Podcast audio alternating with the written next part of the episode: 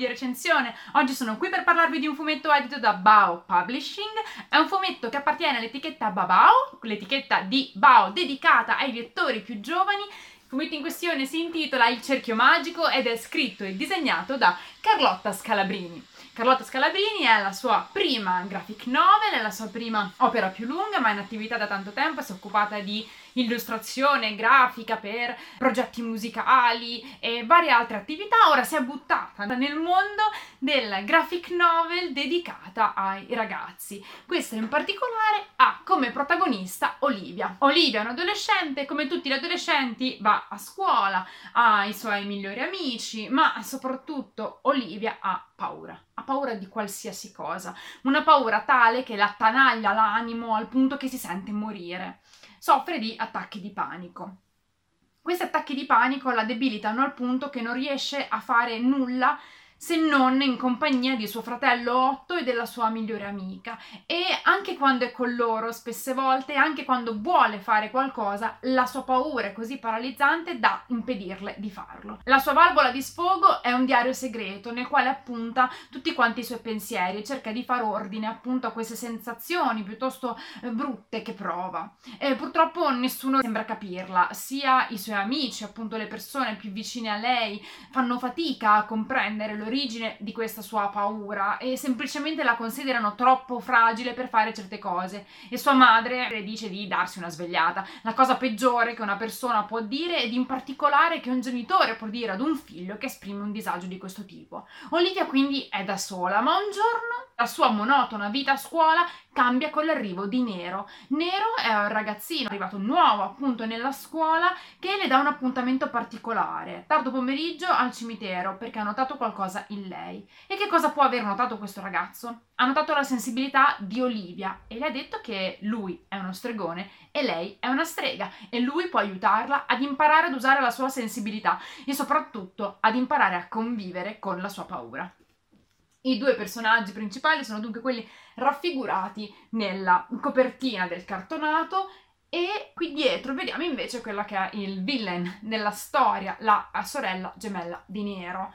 I due, tra l'altro, sono due personaggi figli di quella che è la protagonista della storia parallela che ci viene raccontata all'interno di questo volume. Infatti, la storia principale è appunto quella che vi ho raccontato, la storia di Olivia e della sua paura. Poi tra un capitolo e l'altro ci sono dei brevi capitoletti che sono delle pagine di diario che raccontano un'altra storia, una storia successa nel passato, che ha come protagonista la madre di Nero e della sorella Ursula. Queste due storie appunto andranno ad intrecciarsi tutte quante collegate dal eh, filo conduttore della magia.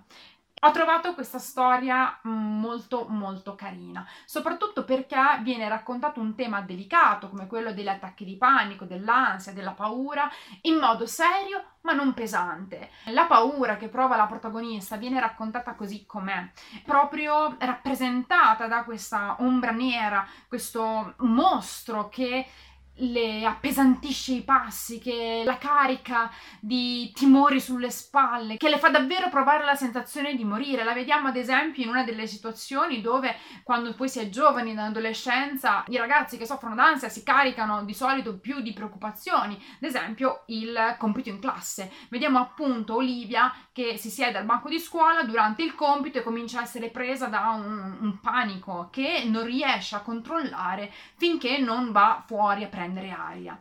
Ebbene, la rappresentazione dunque di questo stato di malessere che prova la protagonista è, è molto seria, molto realistica, ma l'elemento magico consente di godersi la storia con grande leggerezza, così che venga affrontato un tema che può essere appunto utile soprattutto a quei lettori più giovani che soffrono di questo tipo di problemi, ma allo stesso tempo appunto non è una storia seriosa, ma è una storia d'avventura, perché Olivia è magica perché la sua sensibilità può essere un'arma per affrontare le giornate e per riuscire appunto a godersi la sua giovane età.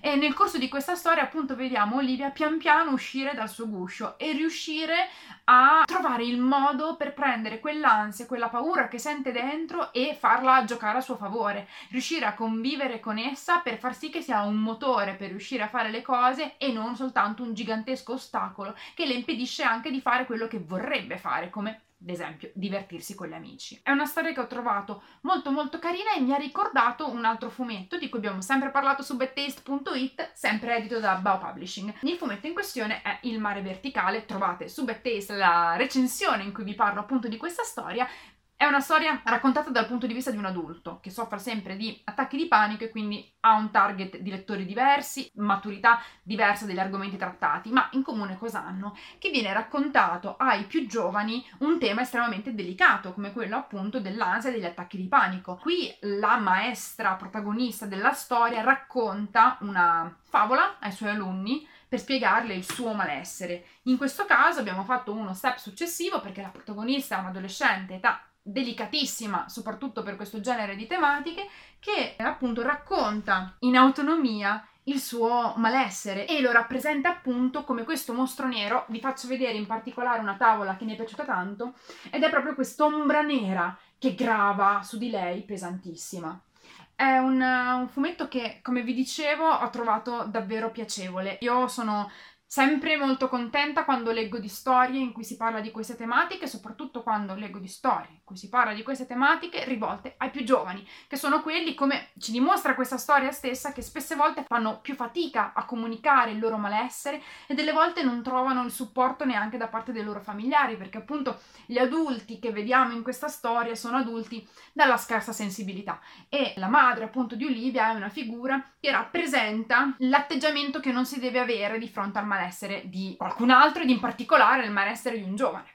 Per quanto riguarda invece la parte grafica di questo fumetto, i colori predominanti sono quelli che vediamo fin dalla copertina, il viola, il verde acido e poi spiccano i capelli dei vari personaggi, in particolare quelli di Olivia che ha una bella chioma rossa. Tutti quanti i personaggi hanno un aspetto super cartunesco e tutto il volume nella sua interezza eh, risulta estremamente fresco e accattivante. Personalmente l'ho trovato molto gradevole, sia appunto come vi dicevo prima per quanto riguarda il punto di vista della sceneggiatura, sia per quanto riguarda le tavole e i disegni ed è assolutamente perfetto per i lettori un pochino più grandicelli, a cui piacciono le storie dedicate ai più giovani, ma soprattutto per lettori giovani. Questo è un, um, un fumetto perfetto per parlare di una tematica seria, ma in modo leggero ed intrattenimento. Io vi ringrazio per aver guardato questa video recensione e come al solito vi do appuntamento alla prossima.